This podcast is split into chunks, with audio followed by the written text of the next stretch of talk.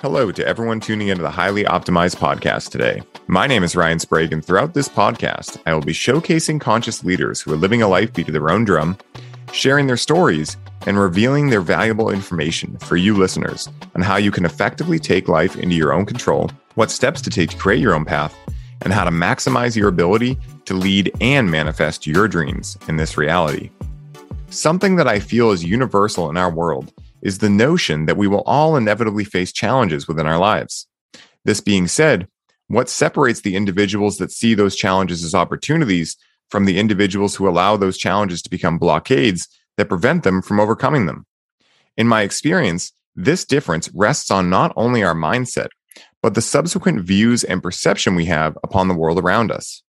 This is why I feel it is so crucial to not only work on our mindset and dive into why we believe what we believe about life, but to also make friends with the inner critic within us that tells us that we can't, couldn't, wouldn't, or shouldn't consciously choose to embark upon a new way of living, and therefore see our inner critic as our best friend in disguise and the only aspect of us willing to beat us down in hopes of us using those criticisms to fuel us into the most epic journey of life possible for us in our lives.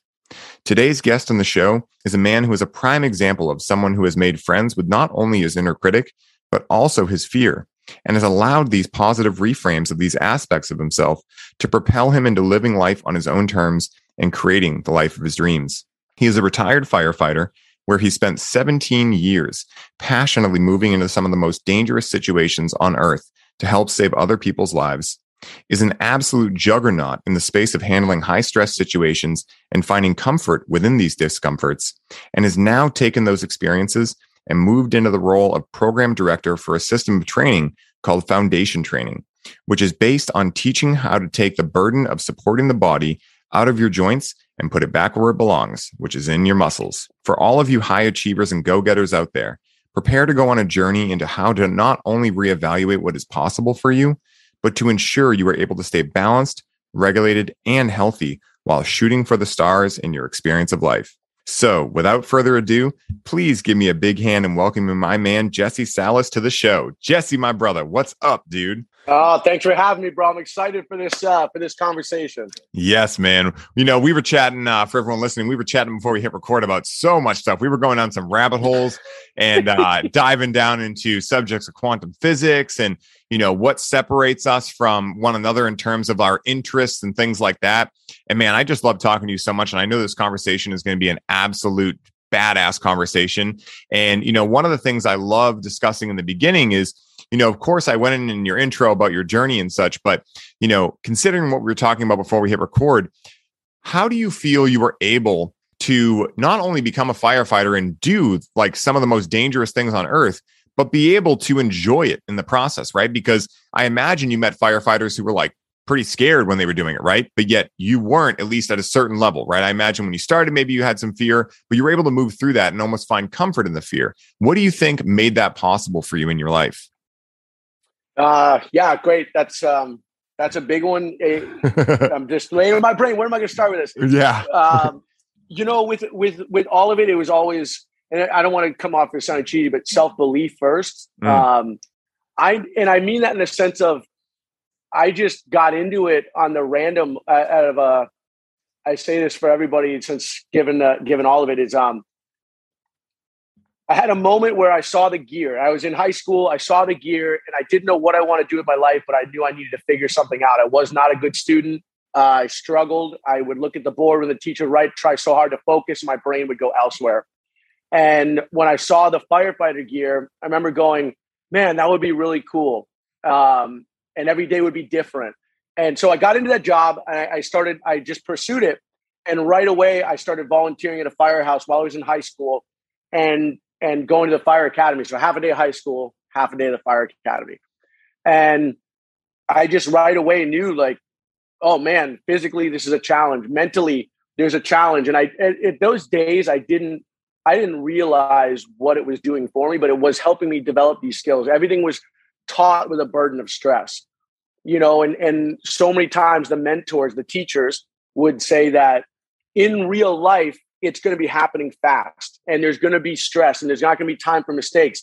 You've got to train in those ways. And so as I progressed through the academy and I got on the job, you know, constantly having the right mentors pushing me and you know, it was just there was never a time of like just chill, especially when you're a new guy um, and you have the right crew. Is they're they're putting you through scenarios. So I would say it was a big part of the training, and then just evolving and growing and staying curious amongst uh, your your environment, and then just I was always so worried of of um, being the guy that was going to mess up on mm. on the job, and so I I even until now when I walk away and I hear an intro like you gave me, I'm go I, I, I never used to believe I was the guy that I was.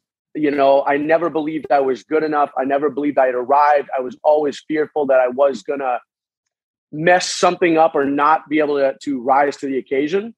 And um, when I look back, is all my mentors, and I was on the most decorated units. I've got awards for heroism for being able to react in a moment where it wasn't a responding to a call, it was an in the moment rescue of um, lady stuck on a railroad tracks in her car and train coming and it, it just kind of um, went into a response. And I look back at that and I go, where'd that come from? But it was consistently being, again, the guys I was learning from, the senior firemen, were reactive. They were, they would see it and they would react. They didn't just sit there and and kind of like, how's this going to play out? So I, I, have to go back to the training, um, the high stress constantly. My lieutenant was a big advocate of that. Um, there had to be something involved, whether it was just a stopwatch with what you were doing, there had to be a sense of urgency. And a lot of people didn't like to train that way. Um, I'm sure I aged years because of it, because of all the stress induced. And in, even in training, when we would train and it was a mock scenario, I was like, I cannot mess this up. And I, I tell people that I'd like to say I was in this this heroic headspace of, you know, no fear. I was probably more like a dog, um, more like a dog, and like I want to get it done. I want to get the ball. I want to please. I want to. I want to make my leaders proud.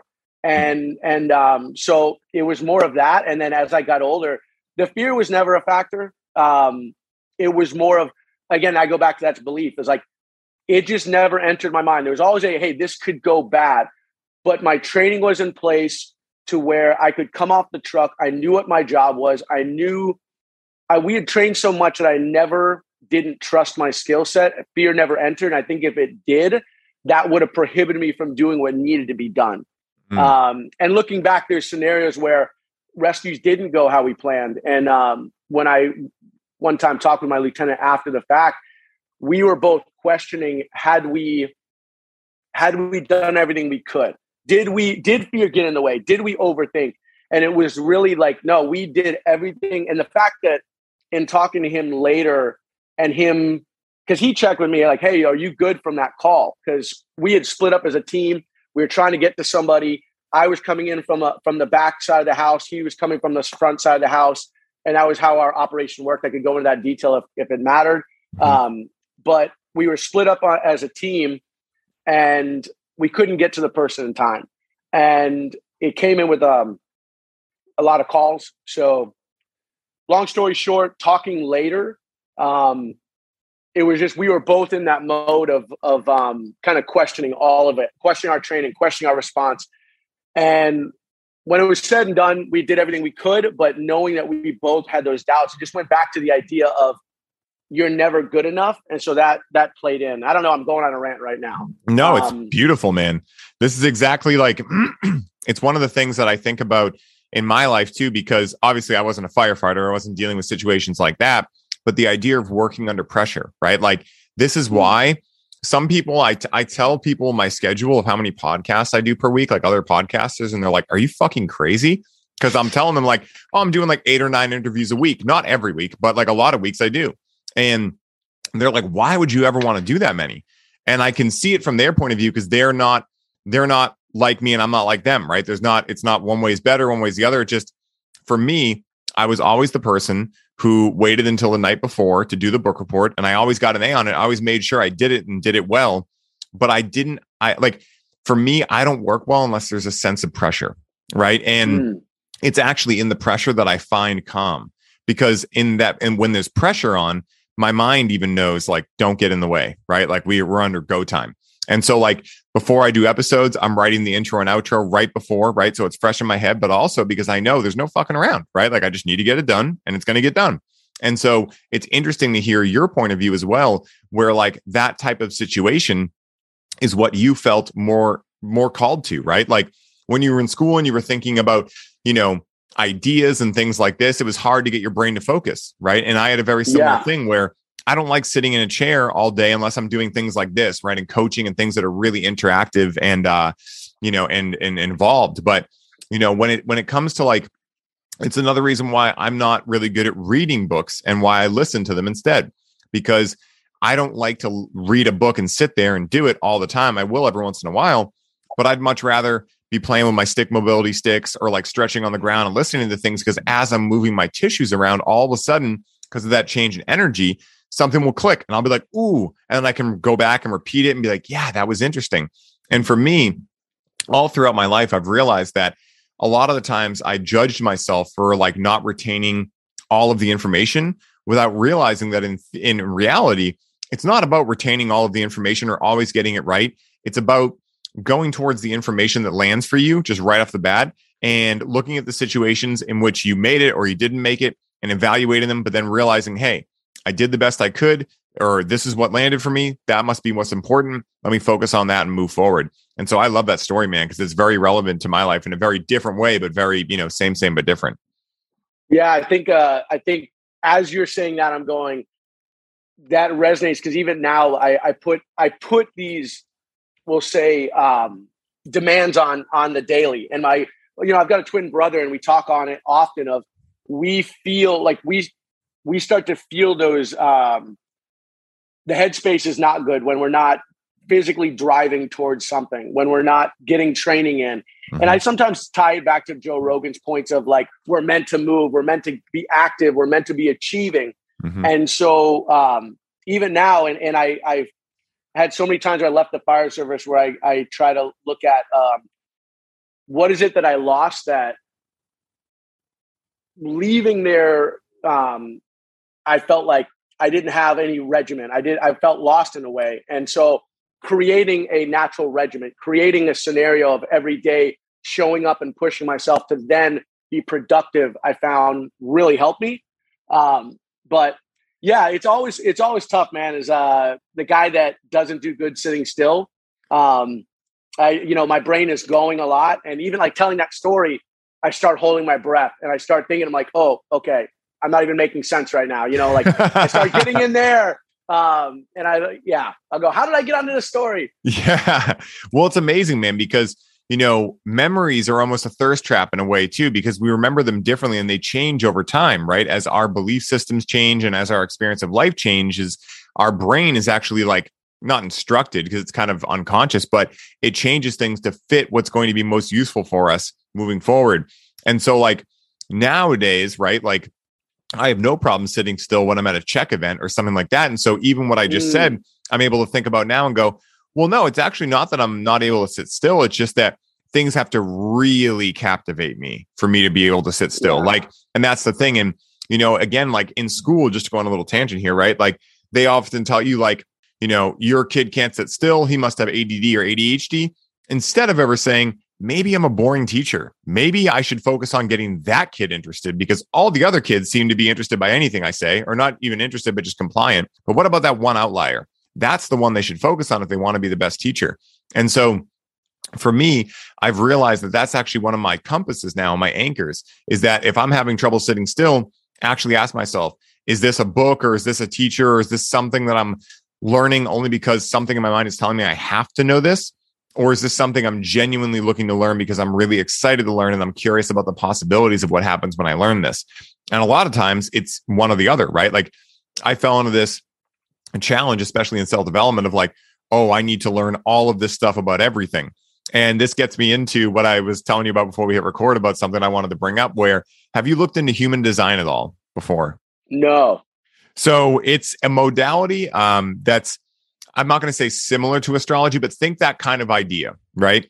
Yeah. Where they're essentially having you enter your birthday, your birth time, your country of you know birth and all these things and they're giving you a design right? And this design is going to tell you a lot about yourself and how you operate in the world.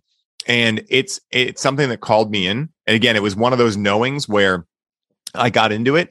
And this is one of the times that like this is a sign right? So i went to a CHEK event and uh, we rented a house for a week with a bunch of my friends from boston we had this like beautiful like mansion basically in temecula and uh, so after the event we all went into carlsbad and uh, we went to this crystal shop and immediately i was drawn to the book section now like i was saying i don't read a lot of books so i was like all right this is interesting so I'm looking through and I'm pulling out book after book. I'm like, I'm going to buy all these. And then I find, yeah. the, and then I find the human design book. And I had known enough about human design at this point, but I wanted to get more into it. I knew like it, it, you know, it was attractive to me, but I didn't know a lot about it. And so I buy this book along with like five others, and we go back to the house and we're having people over that day from the workshop. And so there's like a party happening around me, and I'm like a big party animal, man. Like I love, I'm a, I'm a projector in human design, so our whole thing is about collaboration, connection, you know, getting people together, uh, you know, creating impact in the world, things like that. And so I'm sitting there on the couch and I read this entire book over the course of like six to eight hours, right? Just while there's a party going on around me. And I'm just involved in this book, hitting volcano bags, just like, whoa, this is amazing. And and like it was it was one of those moments where I go, what's going on here? Like, because this isn't normally me. So I take note of it. And so something that was portrayed as quote unquote bad when I was growing up, like, oh, you can't sit still for everything. Therefore, you must have this disease, this disease, this mm. disease, something like that. Actually, now is my strength because I know that only the things I'm able to sit still for are really what's important for me and what I should pay attention to. And so the reason I bring this up is because I have a hunch that you are a projector as well, because of our of our ability to converse and talk, and also based on what you told me um, before we hit record, uh, everyone listening, Jesse and I were talking about how uh, he was putting on motivational stuff for people, right? Like these these motivational videos, and not everyone was super into it, right? And dude, this has been one of the things, uh, the patterns in my life that I had to figure out because I've always been an investigator and I've loved to learn everything about everything. And my mistake was that I wouldn't read my audience and so I would just go regurgitate things about quantum physics or biogeometry, for instance, on people that were like, dude, I do not care about this at all. And I would be like, I must have to tell you more for you to be interested in it. So I wouldn't notice, I wouldn't notice these signals, right? And so when I learned about human design and I realized, okay, I'm a 5-1 projector, and my strategy in life is waiting for the invitation, that was like, it was, it, it brought everything together because right then I realized how to get out of my people pleasing pattern because part of it was that I wanted everyone to feel amazing. And so I was projecting my reality onto other people. Oh, well, this will make you happy. So I'm going to tell you this. When in reality, it was based on a falsehood, it was based on my projection. And so when I started to realize this, then I was able to be authentically myself and realize, like, okay, I'm a little bit of a weirdo. I'm going to be esoteric and metaphysical and scientific and all these different things. And I'm going to be fully myself. And I'm going to speak exactly what's coming from my heart. Because if I try to make everyone happy, well, then what I'm going to do is actually like sacrifice my own happiness in a paradoxical way. But also, if I'm being fully me, then the right people are going to naturally come to me and go, Hey, what's that thing you're talking about? And then the invitation's been made. And then I can supply information that will actually help them. And maybe I learn something from them in return and all of these things. So I'm curious and we'll have to do your human design, man, because it's a free chart you yeah. do online. And I'm so fascinated to figure out what you are, man, because I think you're a projector.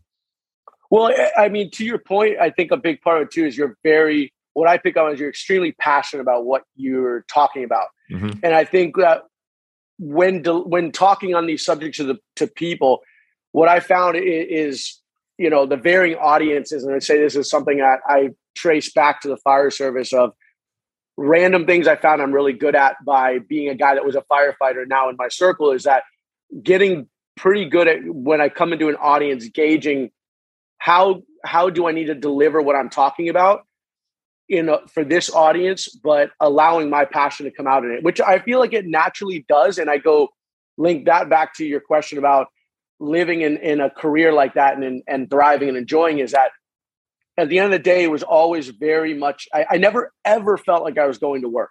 And I have to go back to, I would drive to work excited to be going to this job with my gear, my equipment, like I used to have it in the back end of my truck, and I remember driving down the highway thinking like, "Oh, all these people going to their job, you know, who you know who cares about me and my stuff?" No one gave a shit. Yeah. But in my mind, it was like, "I'm going to be a, I'm going to do who knows what today." Mm-hmm. Um, and I trace that back. The same thing with your audiences of it goes back to when you're passionately into whatever it is you're doing.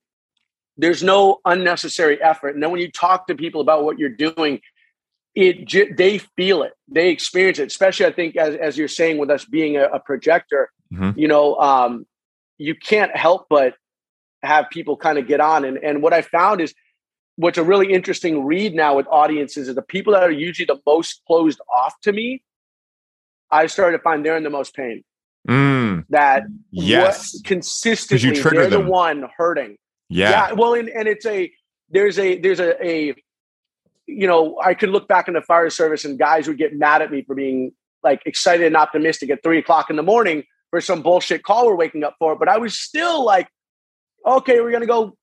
You know, you ran a lot of a lot of what would be considered BS calls. They were mm-hmm. people abusing the 911 system.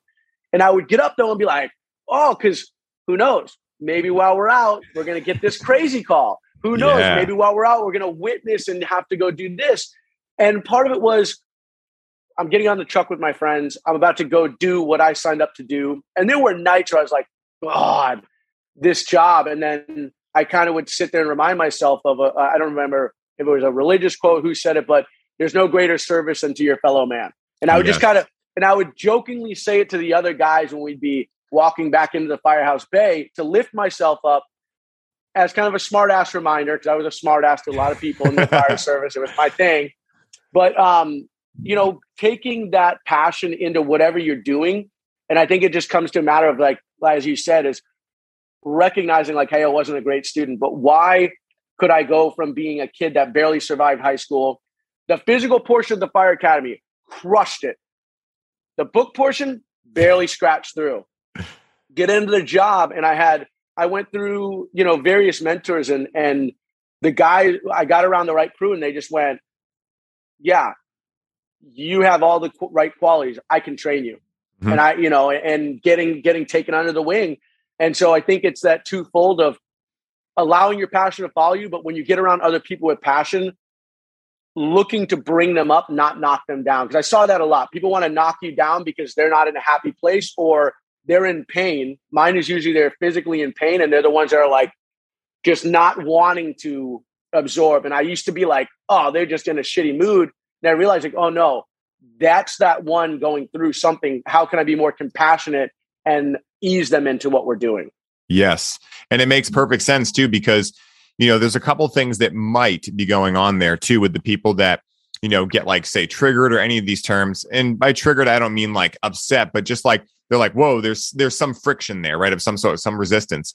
And a lot of it, you know, in my own case, when I've met people that uh, before I started my own business and I knew that I wanted to, but I wasn't doing it, I would meet people that were very successful in business that were happy with what they were doing, and I would almost shut them out.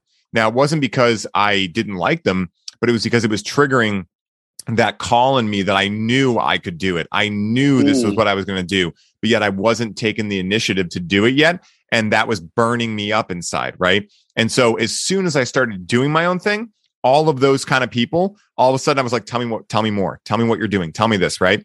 And so with people in pain, because again, you know, I've been in physical fitness and all this stuff for a long time and learned a lot of different modalities within this. And I don't specialize and train people, but a lot of my friends, when they have injuries, I'm like, oh my God, like, let me help, right? And they're like, no, I don't really want you to help, right? And and I know what it is. I've, you know, I feel it too. Like when I have an injury, right? And I go to like PT or something like that in the past or whatever.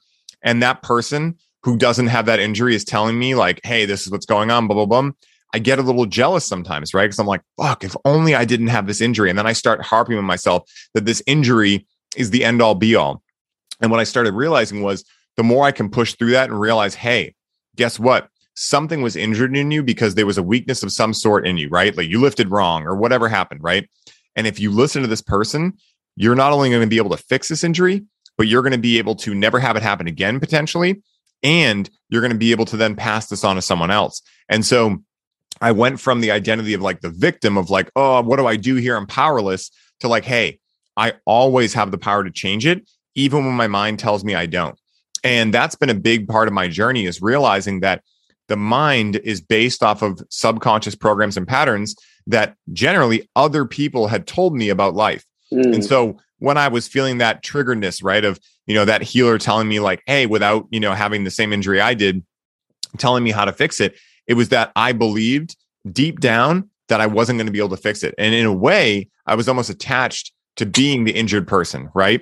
And because that yeah. starts to form your identity. And this is what I found a lot in the in the fitness world is when someone gets really injured, they almost try to hold on to it a little bit too. Right. And they're not doing it consciously. They're not like, you know, it would be fun if I just play the role of the victim and think that I'm going to be injured forever. It's not conscious, right? And that's why, yeah, you know, I've gone through these things and I give everyone this benefit of the doubt because I know what it is, and and I still feel these thoughts come up.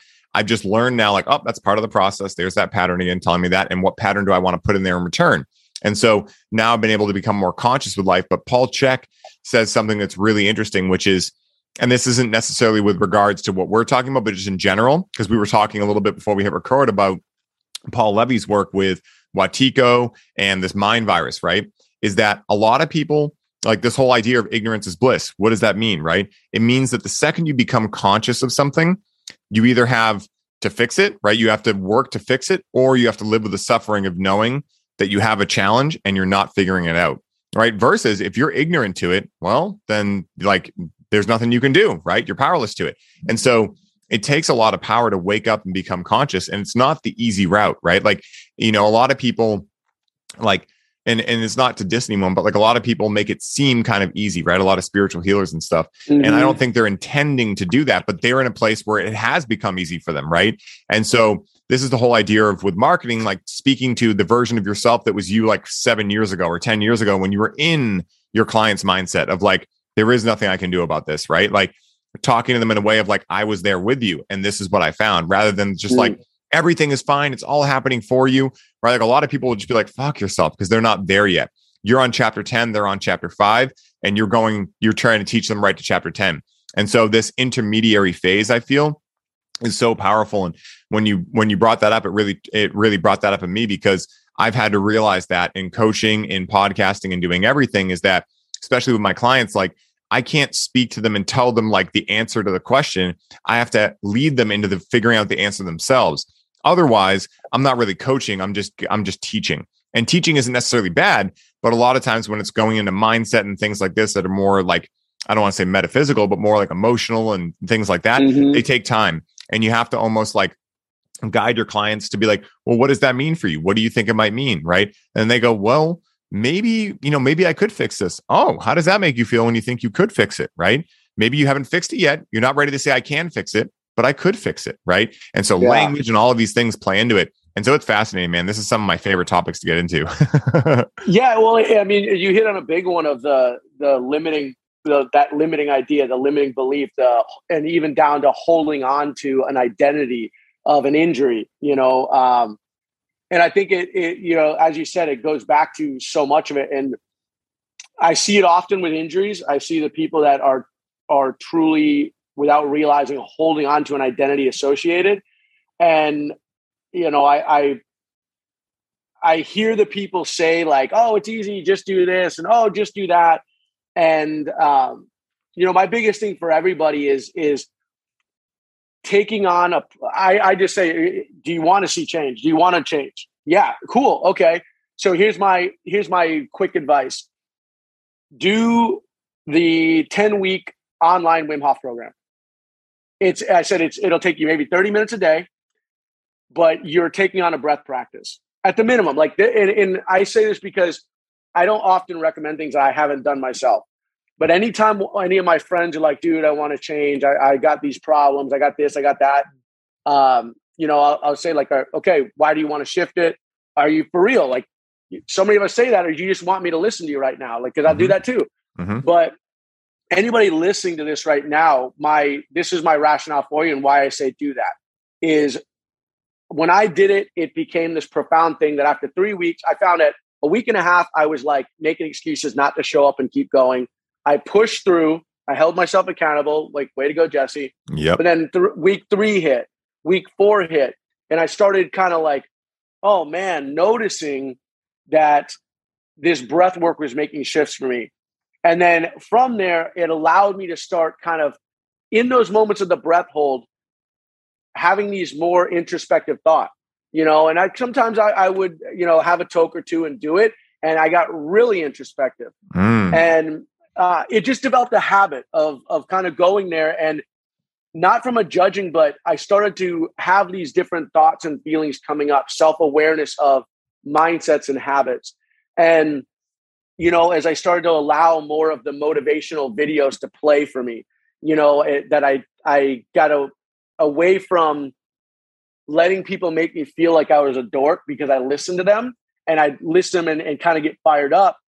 And I started noticing it was shifting my head, and those evolved into listening to Les Brown, Tony Robbins.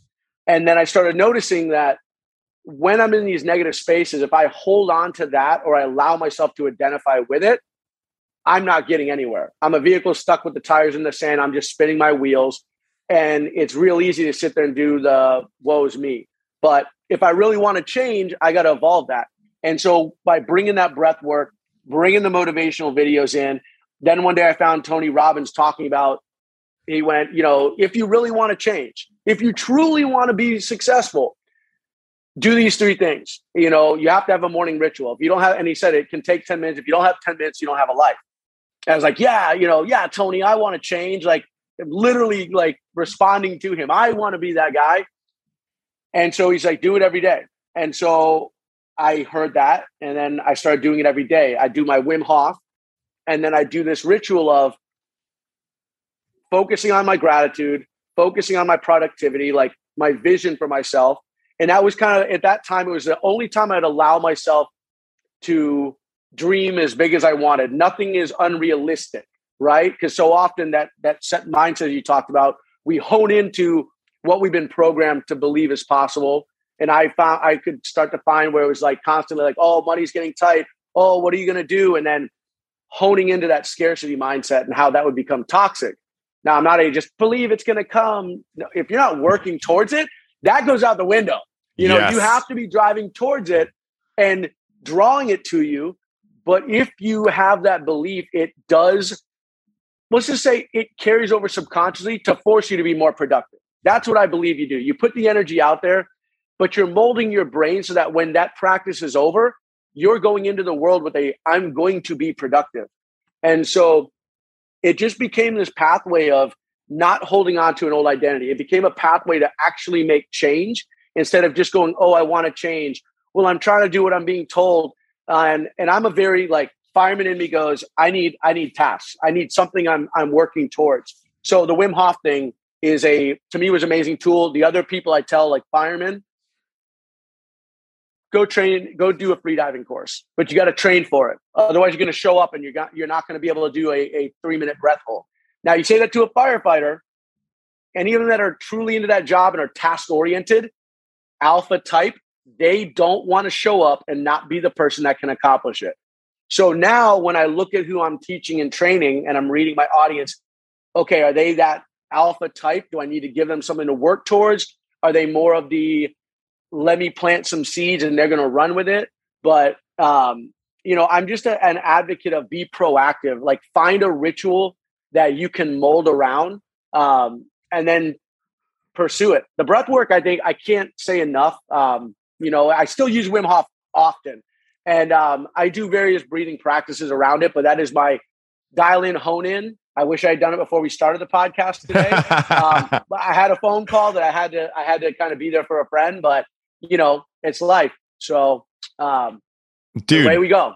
You know, it's so funny you mentioned all that. I wrote some notes down because you brought up some very interesting things, right? Where Paul Chek has this quote from the Quaker branch of Christianity, right? Which I'm not a religious person, very spiritual, but I don't attach myself to any religion yet. I know a good line when I hear it. And what they say is pray and move your feet, right? A lot mm. of people get it mm. wrong where they think that you can just sit around and think about what you want to manifest and it will happen, right? And that's part of it, right? Because first, if you want a new reality for yourself, you have to first be able to visualize and imagine it, right? But then you have to actually figure out the how. And this is the big thing with plant medicines too, is that people have these experiences with plant medicines and they're called PEAK peak experiences, right? Oh my God, I felt one with the universe. I figured out exactly what I need to do in my life, right? And then they like wrongly think that the plants figured it out for them. And so then they go back into their daily life and they're like, man, my life sucks again. I must need another PEAK peak experience. So then they continue this cycle of dependency on these plant medicines. Mm. When in reality, the idea of plant medicines is that they are showing you what is already possible in your reality. Yet there's something or a group of things that might be blocking you from it, limiting beliefs, etc. Because when you're interacting with plant medicines, they're moving you past the analytical mind, past deep into the subconscious, right? And so you're able to live without a lot of the confines of typical society, of the things that you've learned about life from other people, all of these things. And so they're giving you the opportunity to, to know objectively because you have the direct experience that more is possible. But then your real work starts because then in your sober state of reality, it's up to you to figure out the how. And so I've said this analogy before, but I'll say it again because it really brings it home. Imagine you have a plant medicine experience where you realize, like, oh my God, maybe your intention was, I want to unlock creative potential. I want to realize why I'm not being creative lately. You have this experience and you realize, oh my God, I miss painting. I want to get back into painting. And then you come out of that experience and you don't actually take the initiative to sign up for paint classes or start painting or doing something well, then you're going to need another PEAK experience to access that same state of reality because you didn't actually figure out the how after the plant showed you the what. And so on the other side, if you decide to come out of that and go, fuck it, it's scary, I'm going to book a session for an art class this week, and you start going there, you're going to actually start having PEAK experiences where then in a sober state of reality, your sober state of reality takes on the magic that you feel within the psychedelic space. It's not like literally you start tripping in daily life, but you start having those like magical moments, synchronicities, serendipities, meeting the right people, all of these things. And that's what keeps you going. That's fuel that burns that like that will and that drive that you were talking about to keep going. And then when the negative thoughts come up, you just go, fuck that. I, I'm having evidence that the other way is working. So I'm going to go with that. And this is the idea of radical ownership too, where you realize that the only person that is going to get you out of whatever funk you're in or whatever challenge you're in in life or a new way of living is you. And it, you can listen to all the books, you can do all the things, but if you don't take action, then it's all just going to be like analysis paralysis and you're going to be learning just to learn and you're not going to have any applied sense of knowledge. And so that's like one of the most impactful things in my life too, and especially for masculine energy, you know, trust and faith is the is the bricks that make up the house of the masculine. And so you do that by getting into a routine and ritual practice where no matter what it is, and I think this is where a lot of other people get stuck too is someone tells them, Hey, you got to do this one thing, right? And so, like for me, it was journaling. Everyone, when I got into this, you got to journal, you got to journal. I fucking like journaling, right? Like it just not like I'll take notes, but I'm not going to sit there and write five pages. And I would have tons of friends that in the middle of medicine ceremonies, you know, when we were down in Mexico, they'd be writing pages, and I'm like so jealous. I'm like, I wish I could do that, but it just didn't resonate with me. Me, I'm like you. I like breath work. I like meditating. I like things where I'm like fully involved and I'm going and journeying to far places and, and having new experiences, that's my form of integration that I prefer. And so everyone's going to be a little bit different. But you know, the the main thing is that in your life, whatever you believe, you'll find evidence for. So if you believe that the world is against you and the world's a scary place and all these things, then guess yeah. what you're going to find in your reality? You're going to find the world scary and it's against you. But if you choose to start believing, even if you don't fully believe it yet, that I'm going to choose consciously to believe that the world is a good place and that people are good people and everyone's doing the best with the information they have, then guess what's going to happen? You're going to start seeing an external reality reflected from that internal state because quantum physics says there's no separation between object and subject. That's where Newtonian physics went wrong. And so, if we understand this idea, this esoteric concept of quantum physics, and we understand how to apply it to our lives, our whole life can change because then we start and and the other thing that's really helped me too is the seven hermetic principles and those are based on quantum physics in a big way and so when we start combining esoteric um, you know ancient practices with new age science of like quantum physics and we start realizing oh the alchemists had it right there was no difference between science and spirituality they were two sides of the same circle then we actually start being able to be the creators of reality and like you said you know you found a thread you liked Wim Hof, so you're like, fuck it, I'm going to try this, right? You did it and you started to see your life change. You're like, now I'm going to do more of it. And now, if that thought comes in, in the morning, it's like, why are you doing Wim Hof? You're like, fuck out of here. And you're just doing it, right? And that's yeah. my thing. Like every day when I'm about to meditate, I have that thought of like, you don't need to do it today. Come on. You can just stretch more, do whatever. And I'm just like, fuck that. There, it doesn't even, it literally does not even come into my wavelength anymore where I'm going to identify with it. It did for a long time until I realized and found the meditations that I preferred, which are Joe Dispenza meditations. And yeah. because, right, like he's all about like create your own reality. You can change your energy. And that's what re- vibrates with me. When I was doing other meditations that were more like transcendental meditation or whatever, I would have experiences. I would feel calm at the end, but I didn't really get the point of what I was doing.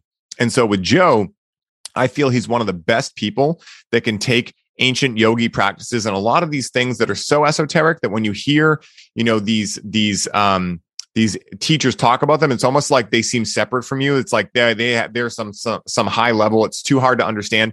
Joe's just like, hey man, it's actually really easy, and here's how you do it.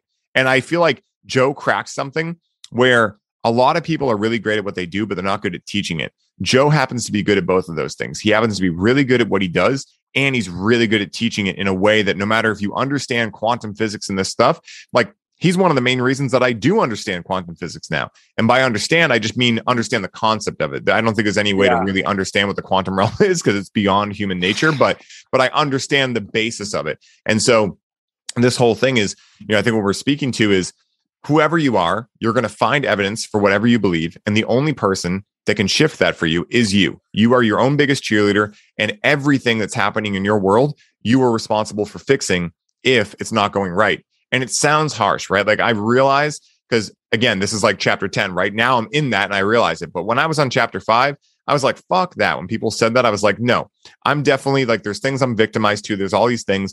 But at the end of the day, I just started to realize no one's going to come save the day for me. If I start to believe that life is out of my control, then I'm going to have a really bad life of life happening to me. And I'd rather have life happen for me. So once my pain point got high enough, that's when I finally surrendered and was able to start believing, like, okay, what if life happens for me? And then that what if turned into life actually does happen for me. And I think a lot of people, you know, they try to go to the matter of fact before they go through the as if stage. And so matter of fact is like where we're at now. We're like, yeah, do we create our reality? Let's do it. Right. But we had to go through the as if stage. All right. I'm hearing these people say these things. What if I lived my day as if this were true? What would I be like? How would I act? What would I do in my mornings? How would I go to bed? Right. All these things. And then over time, our mind kind of started finding evidence to support this theory we were running. And now we're able to just go for it. And so I think for people listening, realize that there's a stepping stone process to this and that it's it's cyclical right? It goes on forever. There's always levels to it. There's new levels that i imagine you're moving into every day. There's new levels i know i'm moving into every day. But at the end of the day there's there's that as if stage and then and then it leads into matter of fact. But i think if you try to rush that you're gonna you're gonna miss a lot of the magic along the way for sure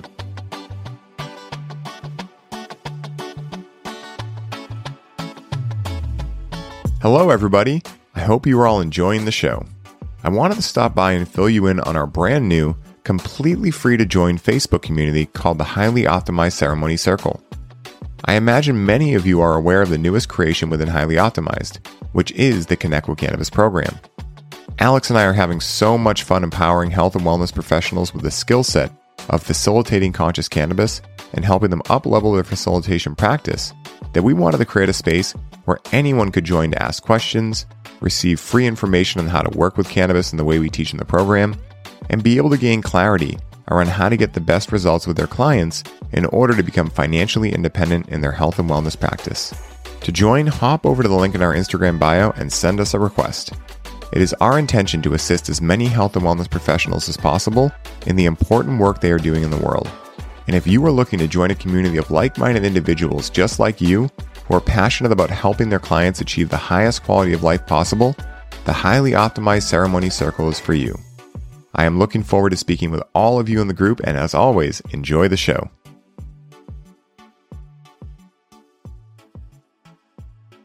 Well, I think I think to your point, a part of that magic is also that if you're waking up and doing it right away, you're claiming not only your day in my mind that's how i frame it. I'm mm-hmm. claiming my day before anything else anybody else does. Yes. And in conjunction with that we are setting the stage for a, like you're setting the stage with a win. You showed up and you did it. Like we talk ourselves i mean I, right away i'm like oh yeah. I've had plenty of days where i'm like ah oh, come on do you really need to do it? And i've mm-hmm. i've done that. I've not done it. And then mm-hmm. later i felt you know especially when i was first out of the fire service when I started to let go of that practice was when I would start to spin out and like really go, what have I done? Oh, leaving this career. It took me about two years to get over um, leaving leaving the the total um, reassurance, comfort, uh, and even to a degree, the prison that was my my loving career. I mm-hmm. loved every ounce of that career, and I never thought I would leave early.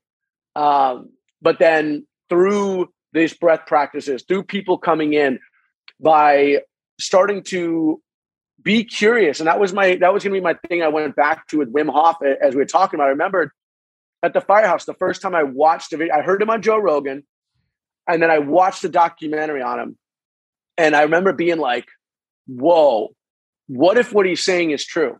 That was it. That was what if because I was I, at that point I'd already become a, I had already done free diving, and I was into free diving, and I had trained for my free diving course. I did every day for like three months. I prep like that's how anal alpha anal firefighter I was. Like I can't show up and not be successful at this. And it mm-hmm. was I did a waterman survival, so it was an even more intense challenge at the end of it.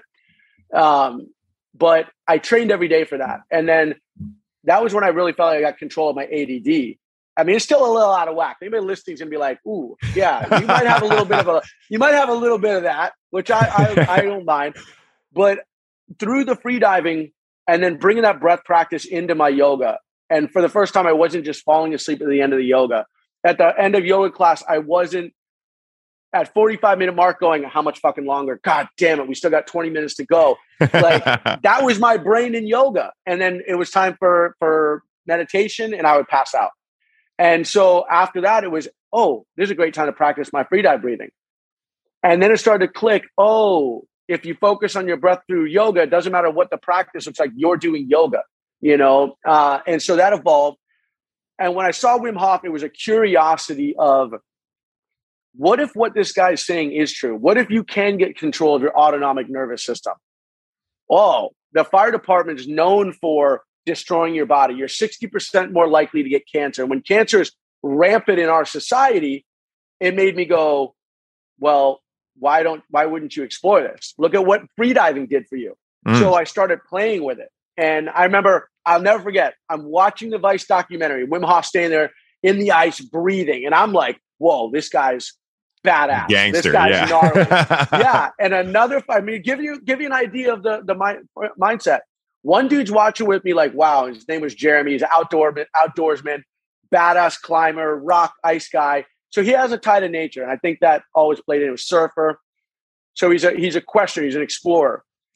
The other guy comes in, he looks at, he goes, "Who's the hobo?" and turns around and walks out. And I just remember being like, "Man, get out of here!" And then I, right away, I'm like, "I'm in. I paid for the program." Get on my fire truck. I tell all the guys, like, "Yeah, I signed up for the program." It was like one guys curiously, like, "Oh, what'd that cost you?"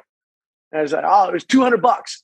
And oh, then he gets on, and we're, we're on headsets. We're all talking. There's five of us on the unit. And remember, it's a loving, playful, but it's shit talking. It's a tribe, and they're yes. gonna knock. And so he was being curious, and he gets on the head. He goes, "Do you hear what this dumb shit just did? He just spent two hundred dollars for this breathing program." And my lieutenant, who's one of my closest friends, I love this guy to death. Um, and he just goes, "You're telling me you just paid two hundred dollars to learn how to breathe?" And as this, I'm sitting there like, yeah. And he's like, You're telling me my whole life I'm fucking doing it wrong. And now, fast forward, I would have gone, Absolutely, you are. Are you breathing in your nose? Are you breathing in through your mouth? Are you expanding into your belly, up into your rib cage? This goes into foundation training and why, to me, this in and of itself is a morning practice. So my morning practice evolved. But what is the quality of your breath? And that when we start to focus in on that breath and we start to calm, recognize that you can calm your service, your nervous system down. You do have the control to manage your anxiety if you learn how. Not it's easy, just uh, take take control, but if you learn how to apply these tools and in the moment recognize that you have control. In the moment you recognize you have control of your pain. And by showing up and doing Wim Hof, by waking up and doing foundation training, because there's such a big breathing element in that, and that when you start to get into these foundation exercises, that from the outside looking in, it's a static pose. It looks like yoga. What's the big deal? But what people can't see is that that person is generating massive amounts of tension through their body. And people hear tension, they go, well, why would I want to do that? What we're doing is we're tensioning muscles to uniformly balance the way they pull on the frame. Mm. And so then you start to learn how to balance them so that you're addressing the breakdown in the body that's happening from modern society, sitting too much, collapsing in, adapting to our modern surroundings. So we tension the body to address that. We are tensioning the limbs towards center, kind of balancing chronic spin out of the leg, so external rotation to balance that pull in, and then a chronic collapsing in of the upper body. You see the tech neck and all that to be expansive. So we'll say external rotation of the upper body, but we're tensioning those limbs in and then using the breath to push everything out away from center. So what we focus for us is a, a rib cage expansion, and it becomes extremely challenging in the moment. And to the point that people go into this, like when I was learning it, my headspace was like, how much fucking longer are you going to keep me in this pose? Why is this so hard? This is only, but I can lift 300 pounds over my head. What the fuck is going on? and, and that's when I recognized, like, dude, you've got to get control of your headspace, you know? And then coming out of it, like, oh my God, I feel amazing. It wasn't CrossFit. Like I, I was aiding CrossFit. I didn't come out of that and be like, oh my God, oh God, I'm sore as shit now. I feel amazing. But man, that was a grind the next day. I'm so it was instantly, wow, my low back is on fire. Is that supposed to be like that? Well, yeah, you just did a basically a plank for your low back. You just challenge the limbs to connect and draw towards center. So you're balancing the way they pull. You balance the upper body, and then you're retraining so your rib cage has freedom to expand, which is rigid and stuck for most people. Mm. Or again, to the poor breathing, I'm sitting so long, my head's tracked forward, I'm breathing in through my mouth, I'm shallow breathing into my chest. Just oral breathing instead of nasal breathing is a dysfunction of breathing. Mm-hmm. Shallow into the chest. People hear rib cage and they go, whoa, whoa, whoa, I thought we are supposed to breathe into our belly, but you naturally will. But if I'm collapsed in and in this shoulders rounded forward, head tracking forward, collapse because I sat for hours on my computer, or I drove for hours, or I sat on a plane, or I'm doing my normal life. And then I want to go do a, a breathing practice, but I'm adapted now. 20 minutes of one position, the body starts adapting. I'm adapted to that. And now I want to breathe. Well, my rib cage is kind of stuck and pinning forward. You know, you may not even see it. It might be so new, but over time it happens. But now my diaphragm, the main muscle of our breathing, it surrounds the entire rib cage of your spine. That can't fully open. So now we're pinning our diaphragm. We're collapsing in. I'm trying to get a complete breath. I'm trying to figure out why am I slowly getting this shallow breathing? My head tracks forward. I'm breathing into my chest, panic receptors. So I say for everybody, is like, I'm not here to teach you how to breathe. I'm here to help address your posture. But if I look at it and you want to get the most out of, most out of your breath practice, start by learning to uniformly expand your rib cage start to learn how to challenge that breathing so that when you go into the rest of it, your posture is open, stacked, and in a position where you can then optimize your breathing. By bringing the foundation in for me, it became that tool to decompress from an extremely intense um, call. You know, you'd go and see people in their worst moments, you'd experience it with them, or you didn't show up for the call, but you you were in the mindset that there's a vehicle underwater, We've got to go right now. We've got two minutes before we're there. It's two minutes from the firehouse. The stress of getting my gear on. I mean, that's what it was for me. It wasn't so much coming off the truck and performing. It was, it was literally the stress of I have to be ready before we get there. Otherwise, I'm, I'm, you know, I failed. Okay, we get there. Come off the truck. Okay, I've got to get into the water. I got to do these things. I've got to descent without fail because things can go wrong with your gear, with everything. Then I got to find the car and pattern correctly. That needs to go perfect. Then when I find the car, I don't I can't get tangled. I could then be in trouble. I've got to search correctly. I got to not miss the person if they're in there. That's what everything's that's the real you get there. But you've been canceled. The call was not real. False call. I'm at 180. I'm lit. And I remember in that moment going, "Oh, okay, how can I I remember going for years. I mean, for years, I would go back to the firehouse and just be like, fuck, how do I go back to sleep now? Like, I'm wide awake. I'm through the roof. I remember the biggest way I would let go, not realizing I was trying to let go, was they canceled, I'd be just going, fuck, in the back of the truck so loud because it was partly like, there's no call, it's bullshit, but like, just, ah, uh, I don't know what to, I don't know what to do with all this right now. I'm just supposed mm-hmm. to go back to bed. Mm-hmm. And so I started doing was Wim Hof breathing. And I started doing foundation training, decompression breathing. Well, if I sit here and do a seated decompression, which I'm going to film for you guys if you want to share to your community of how Definitely. we can do a seated decompression to address that breakdown in posture. You can do it at your desk, you can do it on a plane. But I started going, okay, 30 inhalations of decompression breathing. And that's Dr. Goodman's thing. We anchor the pelvis with that isometric contraction of muscles attaching. Then we use the breath to expand and elevate the rib cage up and away. And the idea is a seated decompression of the upper body. So you realign the posture. It does amazing things for back pain, the whole body. But it was a way to just in the moment be like, because five breaths in, I'm like, fuck, fuck, okay, ah. And then I would do like 10 rounds of Wim Hof breaths. And that was like my new outlet for all of that. And it went, okay, it's letting go of everything.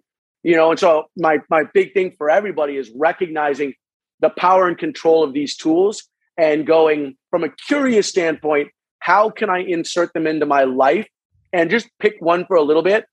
And don't throw in the towel after a day or two or three or a week or two or three. Commit and and force yourself to hold the path, even if you're not seeing anything, so that in six weeks you can look back and go, how did I evolve? What takeaways do I have? And be curious. That was my big thing as you talked about it. And and the alchemist is like, I remember reading that book and and the takeaways of just going as I did all these things and I can look back now of what my life was and who I was versus who I am now. And all of these hippy dippy mumbo jumbo things molded me into the new person. I, I often would say to people, like, I feel like I've got the controller of my own video game. And that when I do these things, I am I am controlling what my my you know avatar is doing. And the avatar is me as the person that I am and that wh- who I thought. I mean, I was by by total Western standard extremely healthy as a firefighter. I ate clean. I was in great aesthetically. I looked amazing.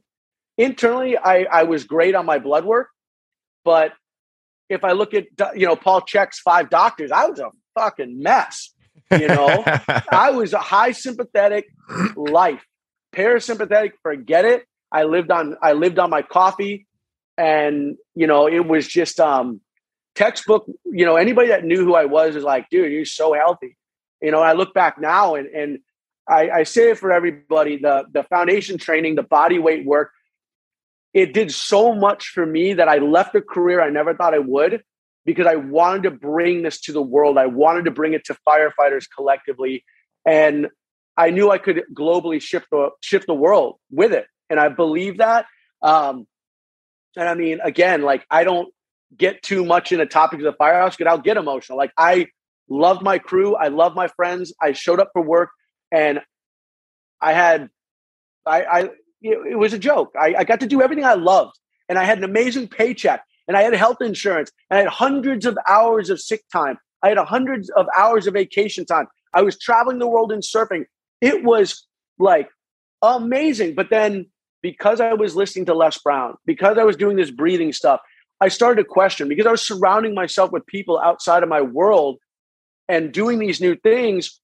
I started to realize, in Les Brown's words, that I was rotting on a vine, that I had achieved every ounce of what I set out to ever achieve in the fire service. And now I was just existing in that. And the ego of like, I'm fucking somebody on this truck. I could go to Indonesia and travel with my surfboards for six weeks meet people and they'd be like, "Oh, what are you doing?" and and how are you just drifting around? The minute I said I was a firefighter, I was somebody. I hmm. was, oh wow, and I didn't realize that that was just an, an unconscious ego stroke until I left, until I no longer could identify with that, and and I was just kind of like, well, who the fuck am I? And in ten years, I was going to have to leave. I was going to be retired and, and onto a new thing, and and I just went. You left on your terms, but the mindset kept going back. And then my ego was like, no, you can't go back. Because if you go back, this was my ego of everybody wins. They were right. You quit and then you came back and and and it was not acceptable for me. And thank God because otherwise I probably would have gone back. It was so comfortable. It was easier to hold on to who I was. And you know, man, I, I say this for everybody who's trying to figure out their path and trying to figure out what they're doing and on that path of like trying to grow something of I could never imagined being where I am now and achieving what I've done. And I, I don't, I, I mean, I'm still not there, but every ounce of the goals I said, if I get to that point, I'm there. I had dreamed of working with the most elite surfers. One of them left my apartment this morning from me getting him reaching out to me. The uh, extreme, the elitist in jujitsu, you know, reaching out via being recommended as the guy to work with them to help them build their strength program. You know, uh, to help rehab Rickson Gracie. I could never imagine being in these circles. And I, it's not that I'm just somebody special. I was curious. I do the self work. I have surrounded myself with mentors and I shut my fucking mouth and listen. And that comes from being a fireman. If I could tell anybody the, the takeaways of, of being a firefighter is like being nobody in the circle until you are somebody one day. And that comes from showing up, shutting your mouth, being the person that jumps up and does the bullshit jobs that nobody else wants to do. It comes from not having to be asked to get up and do the work. It's like you're literally start cleaning up. You, you're cleaning the plates from the table. The humility of being the new guy. You wake up early, you make the coffee, you raise the flag. Rituals that now modern society people are going like, that's not fair. That's not right. Guys coming in, newer generation, thinking, well, I showed up, I made it through school. I'm a part of this crew. You're asking to join a tribe of guys that have been through a lot of shit together, that have gone through not even just, oh, this guy almost died with it. No, like being there for each other. And they, you know, guys will be like, man, Jesse, what are you even talking about? But when you leave, you see it all a little bit differently. And if you're willing to do the work, and I was not, I, I've done a lot of work on myself, and I can look now and go, the moments of dealing with people losing family members, but being there with your guys and going through it and recognizing you went through that together. And somebody thinks they're going to walk in the door and have that bond because they passed the academy and they're at the table sitting with them. And they don't want to get up and show that they deserve to be there. So, anybody out there trying to enter this world or looking for the trick, my and my twin brother talks about in the stunt world, the film industry, when he left the fire service, it's it's showing people that you're you're excited to be there, showing them you're reliable, showing them that you can be counted on and that you're willing to do the work and you're open to learn. That is my biggest, my biggest, biggest things. I look back of what what was I trained without realizing was training me. And then, you know, being able to meet other people and just anytime I walked in a circle, I'm like, I I'm lucky to be here. Being out here with the guys uh, dude, I, am out here with these guys on the North Shore, and it's a it's a tight knit group that have been together for years. And so when I come into the circles, I'm a nobody. I don't care what my work background is. I'm a nobody, and so it's my job to go around and introduce myself to to, and then just to shut up and listen, and and hope that over time I'm welcome to be a part of that tribe. And so you know, um, as I talk about that, I think for anybody going into the world of business or trying to you know, penetrate into a group is like show up consistently and be the person that's excited to be there, but also open to learn. Because everything, every ounce of who I am now is self work, but being allowed to be around the right mentors and just listening and asking questions and absorbing, and then keep showing up. And a lot of it, there's no pay. A lot of times there was no pay, and I was driving hours around California for no other chance than to be there and to learn or to help. And sometimes just to be there and be totally unacknowledged. And that was okay. My ego, my fireman ego. I'm not being recognized. Well, no, you're not a fireman anymore. That doesn't matter. You're a new face in this thing. Just be happy you're there. So, you know, and now I look back and I'm like, this is it's insane. Like it, it the story, like the, the place I've gone now in five years, and it's only going like this. I mean, we're we're still at early phase of foundation training. Yeah. That was a long rant. I'm sorry. I got Dude, you know you get that that like, no, it's amazing behind it. Dude, that was beautiful, it. man. And a couple of things I heard in there too. was one thing that you know is a notion in my life right is it's a comeback not a go back right because you were talking about what happens mm. if i go back to the firehouse right it's a comeback right and so what i'm thinking there right or what what spawned for me is that the same thing for me when i worked at the dispensary and i left the cannabis industry right and i went to go do my own thing you know that's what i use as motivation sometimes whenever i'm feeling like oh i'm doing a lot or i'm tired or any of these things I think back to that reality and go, would you rather that? And I'm like, nope, I'm actually fine doing everything I'm doing now. Yeah. Right. And it's like, you know, you can use those kind of things to be able to pump you up because, like I said before, no one's going to come save the day for you. You are your own biggest cheerleader and you are the one that is going to create your dream reality or your own worst nightmare. And when you realize that, with great power comes great responsibility and it's fucking fun, man. It's so much fucking fun. Yeah. Like I can tell how much fun you have doing it. I know how much fun I have. And look, it might not always be like the most enjoyable thing, but it's so much fun. And by enjoyable, I mean that joy is a certain state that, you know, for me, is something that sometimes comes, sometimes isn't there, right? It's always there, right? But there's a thought pattern or something that's coming up that might bring me away from that.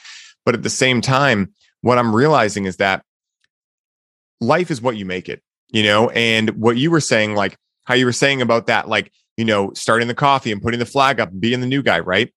What are people really attaching onto there? You could say it's like, you know, it's it's tribe, it's all these things, and it is accurate.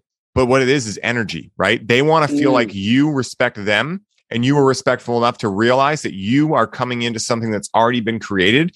And if you want to be accepted, you're going to respect that and add to that equation.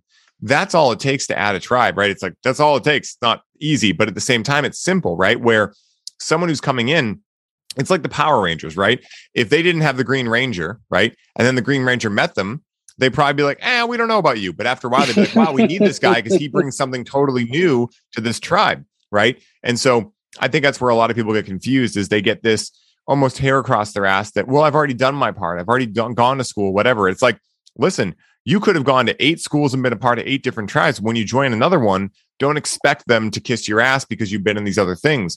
You know, maybe they do. Maybe it's just like boom, hook, line, and sinker, and you're in. But a lot of times, if it's not, realize that that's good too. And that getting to prove yourself to someone else also means you get to reprove yourself to you of what you're willing to go through to live life on your own terms. And that's like what this whole podcast is about, right? And why I love doing highly optimized. It's why it's funny, man. You know, my business partner, I talk about a lot like, hey, man, you got two podcasts. That's a lot. And I'm like, yeah, but I fucking love both of them because they're mm. the two sides of my life, right? Like, you know, highly optimized is everything we've been talking about, right? Like how to live a highly optimized life, way past fitness, way past just, you know, emotional healing, way past just spiritual work. It's everything combined and what happens when you can join those things together. And then diving down the rabbit hole into all the stuff I've yet to know, right? Or yet to realize or yet to experience. That's what the psychedelic realm is for me. And I don't need psychedelics to interact with life in that way, but they did, they were what taught me how to live life in that way. Mm. And so like combining these two realms, man, is so much fun.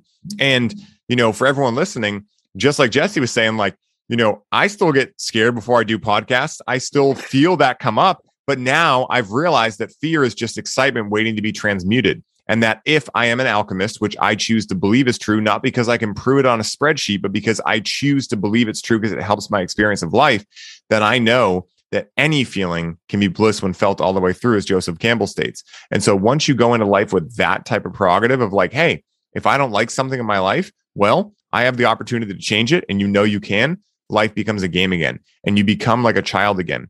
And once again, I'm not a religious person, but I know a good line when I hear it. The Bible states, if you want to enter the kingdom of heaven, you must first enter the mind of a child. Now, what is a child not afraid of doing? Like when you see a baby looking to walk for the first time and it falls over, does it beat itself up or does it just get back up and try walking again? Right. It tries walking again because it doesn't have the analytical mind coming in and telling it that it can't, couldn't, shouldn't, wouldn't, it's bad because it can't or anything like that. And so realizing that it's not the analytical mind that's necessarily the enemy. It's just that it's been programmed by other people who have been using it as the enemy, who got programmed from other people using it as the enemy. Right. And so everyone is doing the best with the information they have available, but it's just like no one got the user manual for this and we don't learn this type of stuff in school and so a lot of it with the going back to ownership is realizing that if i want to change my mind if i want to change the way that my life looks then i must get excited to work on it and choose to see it as an adventure, not actually something I have to do. Like I think you were saying, I forget if it was before we hit record or when we were recording, but you know, you were saying that something along the lines of adventure. Like when you were going on these journeys with the fire department, it was an adventure, right? And at the same time, like, you know, I think of the same stuff. Like when I'm recording a module for Connect with Cannabis, this is my life right now. I'm, I'm constantly adding into the program. And sometimes I'm recording and editing at like midnight, right? And part of me goes, Oh, this is annoying. You're going to be tired tomorrow. Then part of me goes, Why isn't it just another adventure? Why, like, why are you forgetting about what this module and what you're recording and what people are going to listen to in this could potentially change someone's life, right? Like, why aren't you thinking about that? And so, again, it's, you know, whatever you choose to believe, you're going to find evidence for. So if I believe, mm. oh, I'm going to be tired, I'm going to be this, I'm going to be that, well, then guess what? I'm going to wake up tired because I told myself and I cast that spell on myself with my language that I'm going to be tired. I told myself what my reality was going to be. And so therefore I created it. But at the same time, if I catch those thoughts and just become aware of them and go, what if the opposite is true?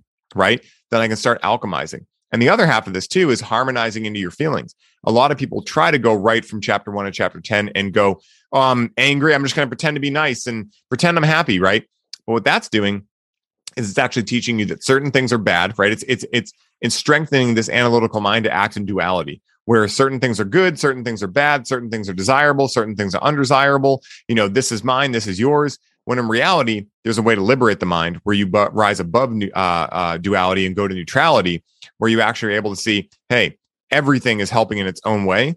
And at the same time, if I'm angry, I'm going to sit into that. Like you were saying, like, fuck, I'm going to let that out. Right. And there's obviously ways that we can do so with breath work and things like that. That, you know, again, I'm not against yelling fuck and punching a pillow, but if we're in a public setting, someone might get a little freaked yeah. out, right? And so rather than doing that, I now know I can go to breath work, I can do these things. And so it's fascinating, man. And not to go down a super deep rabbit hole, but at the same time, you know, I, like I said, I love diving into ancient history and, uh, you know, uh, Atlantis, Lemuria, all these lost civilizations and, you know, Graham Hancock's work and Michael Tellinger's work. And a lot of what they talk about is that when Atlantis fell, we had a falling in consciousness, right? We fell from grace, as the Bible talks about when we ate from the tree of knowledge, right? And so what this was was it was eating. Uh, it's a it's a metaphor, of course, but it was realizing and getting into the duality of the mind of good and bad and all these things, where the mind became our world instead of the mind being a tool to experience our world within. And at that same time, we forgot how to breathe. And so one of the things that mm. people like Wim Hof, Joe Dispenza, they're all tapping into something that's actually like if you went back 15,000 years ago and told someone like, I know how to breathe and you show them, they'd be like, everyone knows that, man. Like, that's not like, you know what I mean? And so we pride ourselves on having 5G and all these incredible things, but yet most of us don't know how to breathe. And so we can see this outbalance of masculine energy to feminine energy where breathing in the correct way where you're flexing up your perineum and filling that rib cage and doing all that and decompression uh, decompressing the spine. And then when you're breathing out you're really squeezing your abdominals. What that's doing is actually opening sutures in your skull and sacrum allowing your cerebral spinal fluid to move and and actually flush more than the twice a day it usually does in our typical state. And what's happening is then when we do a breath hold it's pushing on the pineal gland, which has these little tiny crystals in it. And when it pushes there, when that pressure pushes there of the cerebral spinal fluid, it creates this piezoelectric effect in these little crystals. And what happens is then the pineal gland starts producing an external energy field and acts as a transducer, where just like an antenna that picks up frequencies and turns them into images, that's exactly what starts to happen with the pineal gland. It turns into the third eye. It turns into these types of things that we learn about, where then we're able to have these blissful experiences where our brain waves go from beta up to gamma and we have these transcendental experiences where literally like like wherever we go there at least from what i've experienced and how joe explains it is more real than our lives. And we start realizing that connection to source. We start realizing whatever terminology you want to use the quantum realm god whatever you want to say there's something bigger guiding the way. And yeah. for me just being able to tune in into breathing that way it also allows you to not just breathe oxygen when you're breathing, because when you're shallow breathing, you're just getting oxygen, which people think like, oh yeah, oxygen, most important thing. Um, you know, if you go without oxygen, uh, without you know, for three minutes or four minutes or whatever it is, you'll die, right? For the average person. But in reality, there's actually something even more crucial to our life than, than that, which is prana or chi or ki or whatever this life force energy is described as. And so when we're breathing using the perineum and doing all of that, we're not just getting oxygen, but we're getting life force. And that's why Tai Chi and all of these practices are so ancient because they understand that, like, in order to uh, in order to be fully highly optimized, right? To use the podcast name, in order to be highly optimized, right? I had to throw that in there. One must cultivate their energy because if we are energy, and we've heard that, but a lot of like, I'll, I'll, I'll speak for myself. I knew that for a long time. Like, yeah, yeah, yeah I hear we're energy. But until I had the direct experience of it through plant medicines and then honing my practice through Tai Chi and breath work and meditating and everything like that, I wasn't able to actually realize that. And I think a lot of people are walking around with many knowings, but they haven't actually directly applied them to their experience of life and therefore haven't realized them, made them real for the eye in the equation. And so it's fascinating you brought all that up, man, because it's just these are my favorite subjects to talk about. wow. Well, I mean, you're hitting me with these quotes of the entering the kingdom of heaven and the mind of a baby. And I, I well, what what that, you know, as you talked about that, I, I, think so often of the the quotes you hear from the old um, martial artist of of the beginner mindset, right? Like bury me with my white belt because I was always a I was always the open minded beginner. And um, you know, there's one thing I, I I found again, like you touched on it earlier too, um, of the taking on new things and like this year I I had a I had one of these like profound start to the year. And I was doing this Wim Hof Dispenza meditation combination that I found on YouTube. And I, I did a, a um, used my voice recorder, saved it. I was going through that meditation every day. And going in this year, I was like, wow, it is, it's been such a crazy productive and positive. And I was like, right away going, that meditation was just giving me the right mindset, giving me the right focus. But I got to look at it too of like, what are we taking in? You know what are you reading what are you listening to what are you watching and I, I attribute a lot of it to you know i read five different books at one time and i treat mm-hmm. that like i'm changing a channel but reading the art of impossible from steven kotler working my way through joseph campbell's um, uh, the myth book I, I, can't remember the title of it mm. um, but going through these different books and then for whatever reason i got in this new year and i was like okay I've talked about always wanting to get on with salsa, and, and I have dabbled, but never really did. Okay, I'm going to start going to salsa, mm-hmm. and the the phases of learning that, and the awkwardness, and the beginner, and so many people talk about wanting to learn it, and how oh, but it's so hard, and I'm going, but what's the old quote? If you're consistent, and ten years from now, anybody can be good at anything. Mm-hmm. So I and I tell everybody, I look at how good other people are and go, he's not an outlier and I say that with everything in my life. If it can be done, and I, I believe that when I listen to Dispenza's work and people beating diseases, if other people can do it, they're not freak outliers. It there's a innate power in all of us. And so taking on new activities, new hobbies that number one gets you out of your comfort zone, that you're having to learn something new so that you keep a curious mind about your life. Like you touched on what I said with the adventure, it was my truck got stolen. And that night turned into, okay, I can't do anything about tonight. I'm on this like thing with a cop that it went all crazy and I wound up wandering all over town and I want to go home. I came in from a late night flight. All I can do is control how I respond to this. But it was a I should I just went into okay, what's this adventure going to be like? And so going into the mode of what do you want your adventure to be like? And I say for everybody, what is any what do I do with any of that? Is write down five things that you've always gone, I would love to learn that one day, or I'd love to learn that if, or when I'm older, when I retire, or when I have the money. Write down five of them and pick one and figure it out. Like I'm, I'm currently, again, 2022, I'm currently working my, taking classes in salsa, actively pursuing it. I'm doing it with Spanish. I'm actively going, finally, I'm going to stop being the world's worst Mexican and I'm going to learn Spanish. And so I'm, here I am at 39 years old and I'm going, I'm going to learn it. And I'm forever trying to learn how to be a better surfer and build a degree of comfort in wa- waves that truly have consequence. And I'm never going to surf as good as the guys here, but getting out of my head that you like, that's not even a reality. Just learn to be out there and enjoy it. They don't give a shit about how you surf they're inviting you because they care about who you are as a person. And oh, hey, when you're doing salsa, nobody cares. The community is actually extremely welcoming. And then, you know, I've got a handful of other things that I'm going, I'm learning. I'm learning how to do this. And then I started to find as I'm reading Steven Kotler's book of, oh, hey, by being out of your comfort zone, by learning this new skill, you're challenging the brain to learn new patterns. You're helping it stay fired and wired. You're being curious about life, you're feeling more fulfilled because you're pursuing these things. And guess what? You're out of this state now of like in your head of worry, and you're just working to to find the pattern and being patient with yourself. And next thing you know, it's like I can look back and go, people are like, wow, you're decent at salsa. You're pretty good. I'm going, uh, you just haven't seen the other people dance. And then realizing like quit, quit doing that to yourself. Like enjoy where you are, look at yes. where you're going and just like with anything, with whatever the job is, look at where you're going, map out your path, but focus on the goal. And like, you know, I, I've started allowing a, a big wave surfer to push me into more endurance training with them. And I realized like I haven't run three miles in many, many, many years. I'm great at weightlifting, I'm great with kettlebells, short endurance style stuff. But going for a run, it was a mental battle.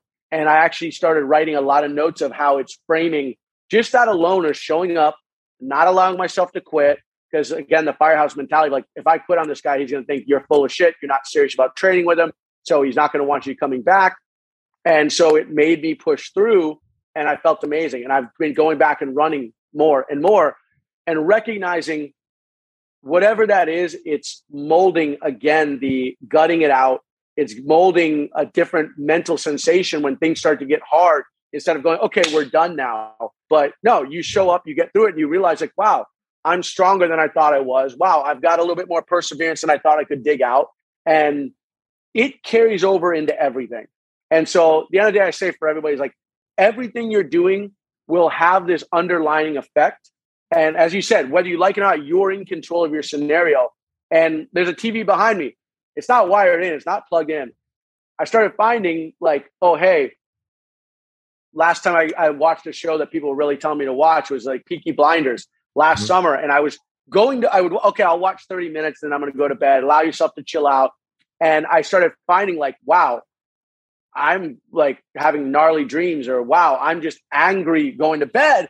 And I'm like, okay, I, I don't want to watch this anymore.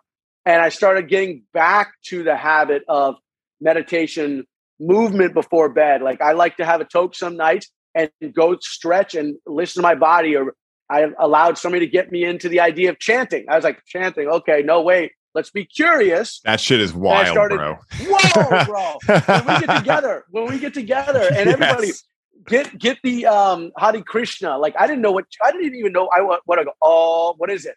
And this this friend of mine in LA, she's a fascinating breathwork girl, movement, amazing high line slackliner. Um, and she she kind of put me onto it. And it was Hare Hare Hare Krishna. I apologize if I'm butchering how to say that. but um, so I said, okay. And I started doing it at night here. And I would be stretching, doing that, and just what a different headspace wow, do I sleep amazing? Wow, do I have clarity? Wow, can I tune into my body? And suddenly you start to recognize what it means to truly be doing self work in my mindset. Like, right, everyone's just going to be different, but not watching TV, not getting sucked into, like, I, I hate to say it. Somebody said music, you know, repetitive stuff, you're casting spells. I thought it was hippy dippy. But now when I hear certain music and it's negative, it's limiting. It's, you know, a lot of the young guys love to put on the rap before we go surf. And I'm hearing it about the money, the bitches, the that, the that, the that. I'm just going, and you're listening this over and over and over, and you're programming. And so a lot of times for me, if I'm running, if I'm doing conditioning, although now it's no earphones, no nothing, you have to deal with your mind when you run and li- look at where does it go. But when I'm listening to stuff, it's motivational, it's inspiring. Um, it's enjoyment or things that bring back a nostalgia, but just recognizing, you know, if, if you truly want to get a control, like it does take effort. I got a lot of friends and and you know, whenever I go to their place, I've had to stop, I've had to stop judging, you know, which is a shitty habit. But I had to stop judging coming over there and them laying around watching binging on Netflix and recognizing like everyone's at their own journey, everyone's in their own space, and maybe this is the way they're able to decompress. And your lifestyle is not for everybody. But mm-hmm. if you want to make change, fix the little things, you know. So that's yeah, that's Dude. just uh you had me going on all that. No, it's perfect, man. And you know, you said a lot of good stuff in there, and there was something that I was going to say, and I'll see if I wrote it down. Um, I didn't write it down. There was something I was going to say, um, but I'll see if it comes back to me. But one thing I'll say is that uh chanting, man. Uh dude, especially so this is where I work with cannabis, right? Where a lot of people they're like, what do you mean chanting, right? And so like you say in a sober state, you try to tell someone to chant, maybe they feel something, right? But they they kind of like, I don't know, right?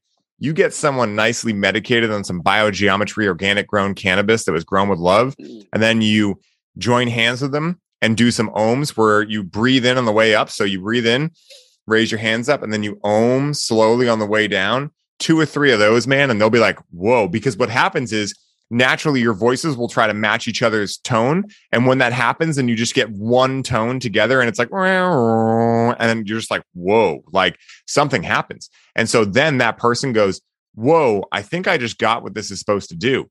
Now they're able to go back into their sober reality and know what they're looking for.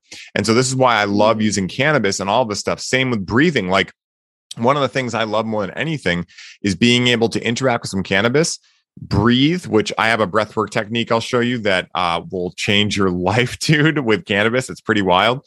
Um, i call it cannabis breathing. And uh, and and getting into you know foam rolling uh, and really getting into my tight areas. And instead of being like come on get out of there not actually breathing and being like hey man you can let go if you want to, or if you're not ready that's cool too you know? Yeah. and being totally like surrendered to whatever happens and just being there in the experience man. It's so beautiful. And you know one of the things I wanted to say too was that, you know, with regards to music, you know, and TV and all of this stuff, you know, you're right that it is 100% programming you. And it doesn't mean that you can't watch things or listen to bad music or anything like that. It just means that, like, is the juice worth the squeeze, right? Like, so, like, sometimes, say if I'm out at like a music festival or something, and someone's putting on some dirty beats, right? I'm like, all right, fuck it. I'm going to hang with this, right? Yeah. But am I going to do it every day of my life unconsciously? Or am I going to know, like, no, I'm choosing to do this consciously and I'm aware of it. Right. And so, you know, this is one of the main reasons that I've switched over most of my entertainment to Gaia, right? Because now I get to have my cake and eat it too. And it's gluten free, right? Where I get to like watch mm, Gaia, I get to watch Joe Dispenza. And so I still get to do what my body is asking, which is like, come on, can we just watch TV? I'm like, sure, but it's going to be conducive to our environment. And I go on there and I watch some weird shit about bases on Mars and all this stuff. And I have no idea what's true, but I just like investigating and being curious about things. And so I love that, man. It's so powerful. Yeah. Yeah. Well, bro, I, I'll tell you one cool connotation or thing to add to your part about syncing up with the breathing and the the humming, the oming exhale. Mm. When we om or when we hum on our exhale, I try to encourage people doing foundation to find a humming exhale when they can't. Like some people are like, and they they get very yeah. active, anxious breathing. So I'll give them the hum to help them hone in and draw out their exhale. And a mm. couple things happen when we're doing that. One, we draw out our exhale. We help to calm the nervous system down. That's how for free diving when we want to prep for a, a going deep you're three second in 10 second out you're calming the nervous system down you're slowing your heart rate you're oxygenating the body. You're also in a way helping build up some carbon dioxide which is you know what we want to have go on and when you start doing the humming exhale you're you're helping get this nitric oxide to upregulate as well in the body which helps feed oxygen out to the muscles and what's crazy, bro, is when I was still a fireman and we would respond to anxiety calls. I'm not in the world that I'm in back then, but I had gone through free diving. And we we just basically calm people down and then like, are you okay? Do you need to go? Like some people need to go to the hospital. That I mean, major panic attacks. I started just telling people, hey, you should explore free dive breathing. Try it. Three sec when you start to feel even the notion of this, three second in, 10 second out, and see if you can calm your and I would say you're slowing your heart rate down, you're up regulating, you know, your breathing, you're going to get everything under control, your oxygen up in your body. And I just went, it's a quick tool for getting control. But with that oming and and the syncing up, there's just there you can't explain it. That's why I love Wim Hof's quote. Feeling is understanding. I say that with so many things and so much of the practices of, you know, um, even with the TV, like when I when I have those moments, I, I will kind of just being there like do you want it's okay but do you want to tune out or do you want to tune in mm-hmm. which one do you want it's okay to tune out but if you want to tune in if you want to do the work if you want to i say to myself if you want to improve let's do something for you you know what would you what would your ancestors have done you know mm-hmm. they'd have probably been collectively hanging out and moving and talking and playing you mm-hmm. know that's mm-hmm. the other one uh, i think as adults is looking at it is like what what can you do to play? You know, and, and whether that's going to salsa dance, going surfing, getting in nature. I mean, I don't know about you. Like, I, if I go in nature and I see a tree or a branch, like for whatever reason, I just feel so much, so much achievement, so much. Something feels right in my brain if I just hang off that branch. Yep. You know, something feels right. I don't do it enough anymore. I don't think most of us do when we hit an age. If I climb the tree, can't explain it right? But it's wired in us. Yes. And so even being barefoot, I think back as a Floridian, begging my mom to go play in the rain, not knowing why. I just, I want to be in the rain. And now as an adult, like, oh, it's raining. Oh God, I get out of here. And like I, I'll tell myself, like, oh, you're you gonna melt? You're in Hawaii. Like it rains every freaking day. There's sun showers all the time. Learn to what's the sensation on your body? What like feel it experience the moment and like everyone wants to be in the moment that you know that is the big thing now is be be present be in the moment well don't run out of the rain then yeah be in the moment and experience yes. the rain what are you getting what are you feeling where's on your body a buddy of mine did that in australia with me we were doing breath work and i think we had smoked a little bit of, of weed but we were just standing and it was a huge heavy breeze off the rocks we were in like maroubra right off bondi beach and we, it was nighttime. We were standing out there. He's like, close your eyes and just feel the wind on your entire body. And he's like, just pay attention to where you feel it, what you're feeling, how you're. I was like, what? I was still very out of the fire service new. I'm like, what is this guy talking about? and uh, but I was like, all right, bro, I'm in. You're a very interesting character. And I was like, wow, that was why was that so different? What? And I just it never it never left my mind. I'm like, wow, that was a really interesting moment to share with them. You know, that's, so play. Dude, it's so beautiful, man. And you know, that's really like a good analogy for life is like get out in the rain, right? Like when you have the negative thoughts, like tune into them, right? Because oh. again, you can transmute anything. And I think, you know, speaking from my own personal journey, I won't project on anyone else, but you know, I ran from a lot of my life. And I had this download actually when I was uh, interacting with cannabis one day because I normally interact with cannabis on weekends. And this weekend, uh, my partner was away. And so I was getting into like more like mundane tasks, right? Like, okay, I'm going to do my laundry. I'm going to fold my laundry. And uh, so I started the laundry process, the folding of laundry before I interacted with cannabis. And so I have all this laundry. It's folded, but it's got to get put away. And so I'm sitting there and I'm like, I noticed myself being like, oh, fuck, laundry. Okay, what's next on my calendar? What else can I do? I got to clean my closet. You know, what's more fun than doing laundry? I was trying to run away from like this thing is not fun and I've cast it as that. So what can I do to get away from it? And then so I decided, all right, I'm going to interact with some cannabis. And, you know, I made the intention like, you know, I'm curious, like, what's going on here? Why do I find certain things fun and certain things not fun? And so I connect with cannabis. I start folding my laundry and I realize, oh, I'm just framing this the wrong way.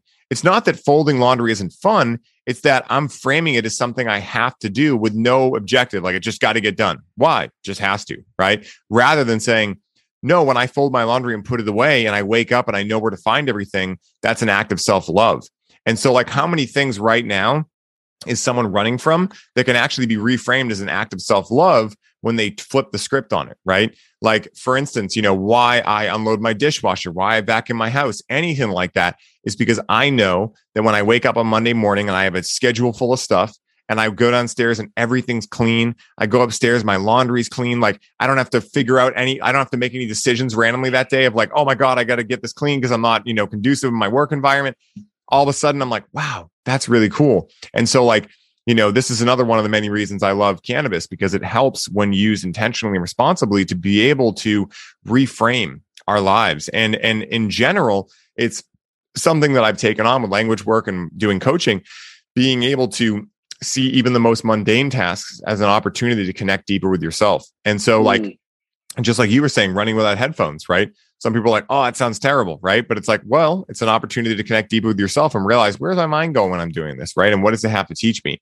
And so I love that, man. It's so powerful. And, you know, this has been an incredible conversation, man. And I could talk to you literally all day, but I want to make sure I give people an opportunity to know where they can find you. Of course, we'll put it all in the show notes. But if you could tell people where they can find you, where they can find out more about foundation training, um, and all the things you're doing, man, drop where you can where they can connect with you. Yeah, I think the easiest I give people is first Instagram uh, at Coach J Salas, S A L A S. And then uh, foundationtraining.com. we have an app that I highly encourage people to try for two weeks, but you have to show up every day, do it. Um, that is ftstreaming.com. Uh, it'll change your life. It changed mine. Um, otherwise, those are generally the two platforms I'm on. I've created sites. I never use them. Uh, most people find me through the webs. Um, so I would say you can always email. Um, you can always email Alli at foundationtraining.com with questions about the practice. Um, it's A L L I at foundationtraining.com. She really is the the glue and driving forward uh, person behind the scenes of foundation training for us. And um, she's great, a great filter of questions and helping people get connected.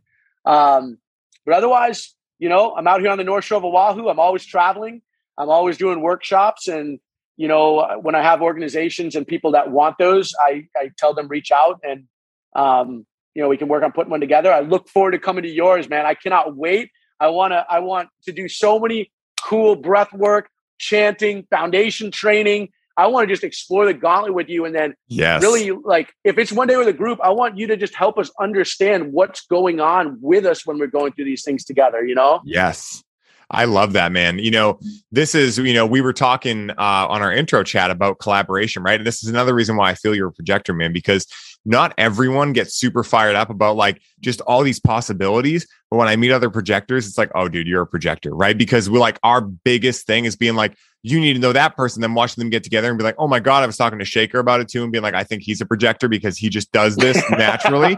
And so it's so fun, man. And this is, you know, this is why like I literally have so much fun podcasting. I think it should be illegal because not only do I get to have amazing conversations that fill my cup and allow me to be inspired, but I get to share them with the world. And then I get to make fucking amazing connections that become instant fucking brothers and sisters of mine. Like, you know, I met, um, shout out to my buddy Michael Prieto. Uh, this kid is uh, just so cool. And we podcasted together. And on the podcast, I was telling him that I was coming out to San Diego and he's in LA. And he's like, Oh, why are you coming out? And I'm like, Oh, I'm going to this CHEK workshop. He's like, Oh, tell me about it. So I tell him about it. He's like, dude, I'm going to buy tickets right now. So we, he buys a pass for it. Right and we meet up there and we just have the best time. And his partner, Ashley, is amazing too. And we just have this deep connection. And it's like that with everyone I've been meeting. And it's just so fucking cool. And so for anyone listening, it's just another thing that points to what Jesse and I have been talking about, where if you, if your heart is calling for something, it's not going to seem logical in most senses, but go for it. Because why are we here if not to give life a full fucking send? And the last question I have for you, man, based on full sending is this if someone listening could only make one change to highly optimize their life, what would Jesse Salas suggest that change be? One change. Uh, one change. Change your morning ritual.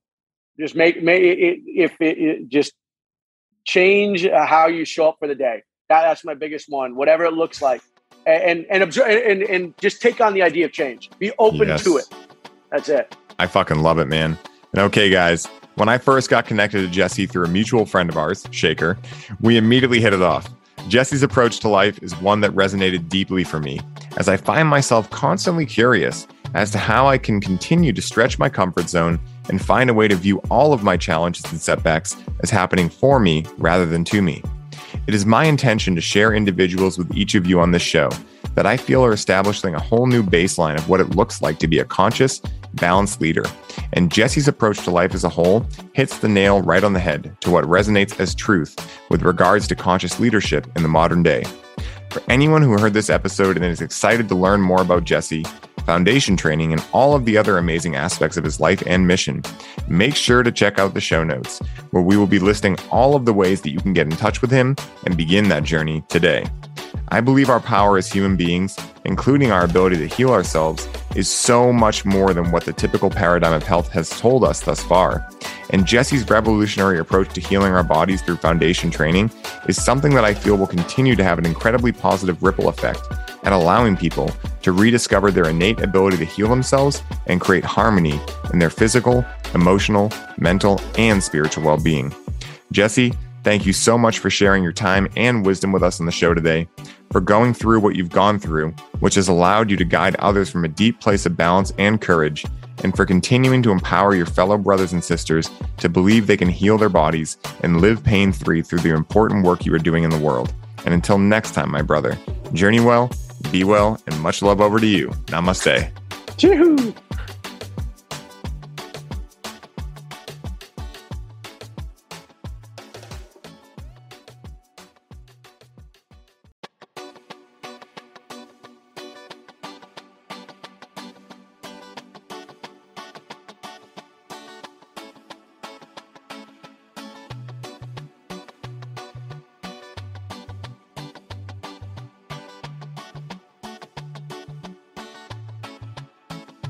What is up, everybody? I hope you are all enjoying the show, and I wanted to stop by real quick and share a little bit about our latest podcast sponsor, Freedom Builders.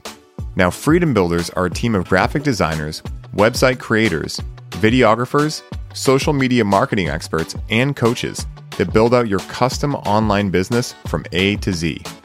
This is a done for you service, which means they do the work for you while you get to put your focus back on what you love most, which is coaching your clients and bringing in sales. Now, as a former online fitness coach, Mike knows where your struggle points are and exactly how to help you overcome them. This is why he created Freedom Builders, so that you can scale your business while protecting your time and your energy.